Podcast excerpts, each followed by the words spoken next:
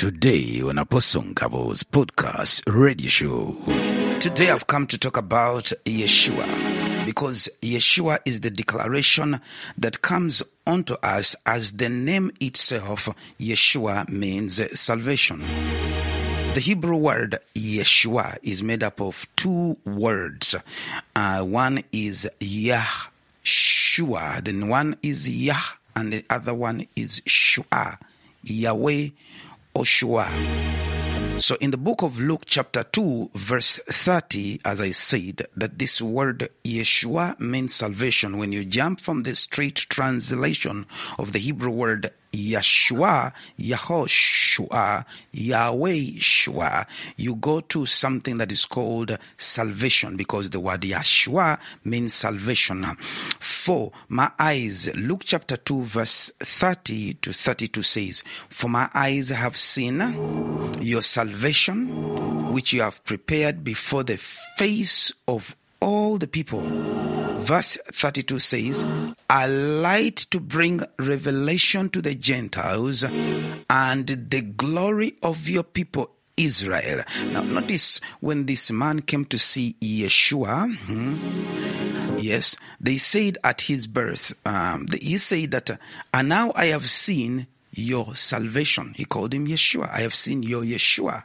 Okay, your salvation, Yeshua that is prepared before the face of the earth. This Yeshua, he is the light, he is the revelation in the Old Testament. He is the book of Revelation. He is the revelation in the New Testament. And the revelation to the nations, the New Testament. He is the revelation to the Gentiles, to the different nations. And the glory of Israel. He is the glory of Israel. He is that glory of Israel. Now, when we go further here, we see in Luke chapter 1, verse 32 says, He will be great and he will be called the Son of the Most High. The Lord God will give him the throne of his father David.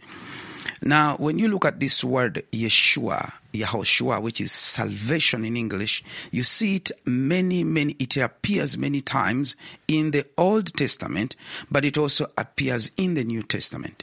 So this name Jesus was just made uh, as a translation from English, which has a lot of influence from uh, the Greek language uh, because it has Jesus. Jesus in Hebrew there is no J, there is a Y. Yahshua.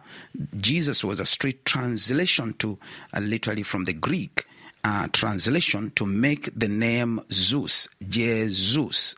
Jesus, as you can hear, J E, and then you have Sus on the end, Jesus, and Jesus was the great God of the one of the most uh, prominent god of the Greeks. They had many gods, but the greatest one was Zeus.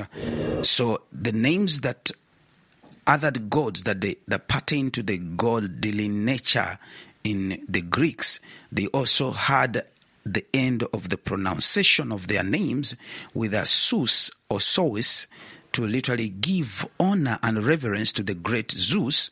That's why they called him Jesus. But the real name, his true name in Hebrew is Yeshua, not Jesus, not the Roman Greek Jesus. Now, I want to just go through this name Yehoshua so that we can understand. The name Yeshua, which means salvation. Okay, it talks here and says to us the name Yeshua in Isaiah 19, verse 20. It says, There will be a sign. Yes, Yeshua revealed as a sign. I always say that whenever you see the word sign, it's talking about the universe. There will be a sign, and for a witness or to the Lord of hosts in the land of Egypt. God showed a lot of signs. Things changed. Things started to display the birth of the Messiah.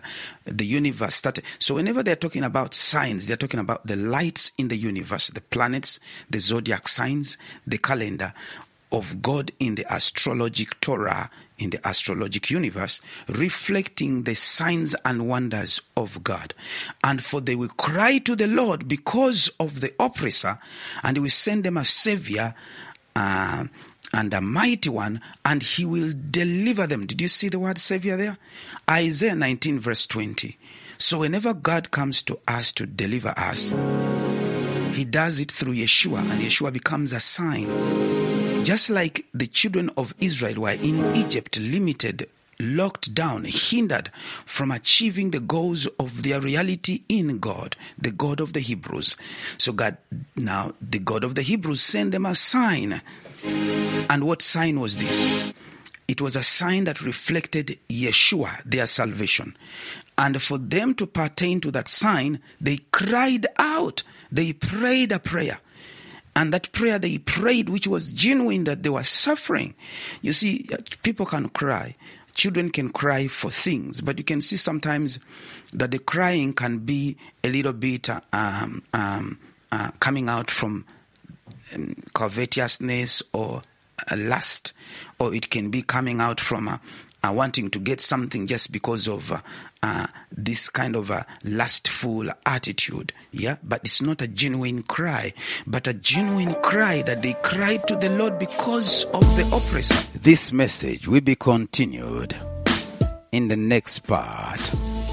You've been listening to the voice of Apostle Ngabo from the Council of Ngabo God's Quarter who celebrate Uganda in the land of Ham, the land of Kush, the pearl of Africa. I'm saying God bless.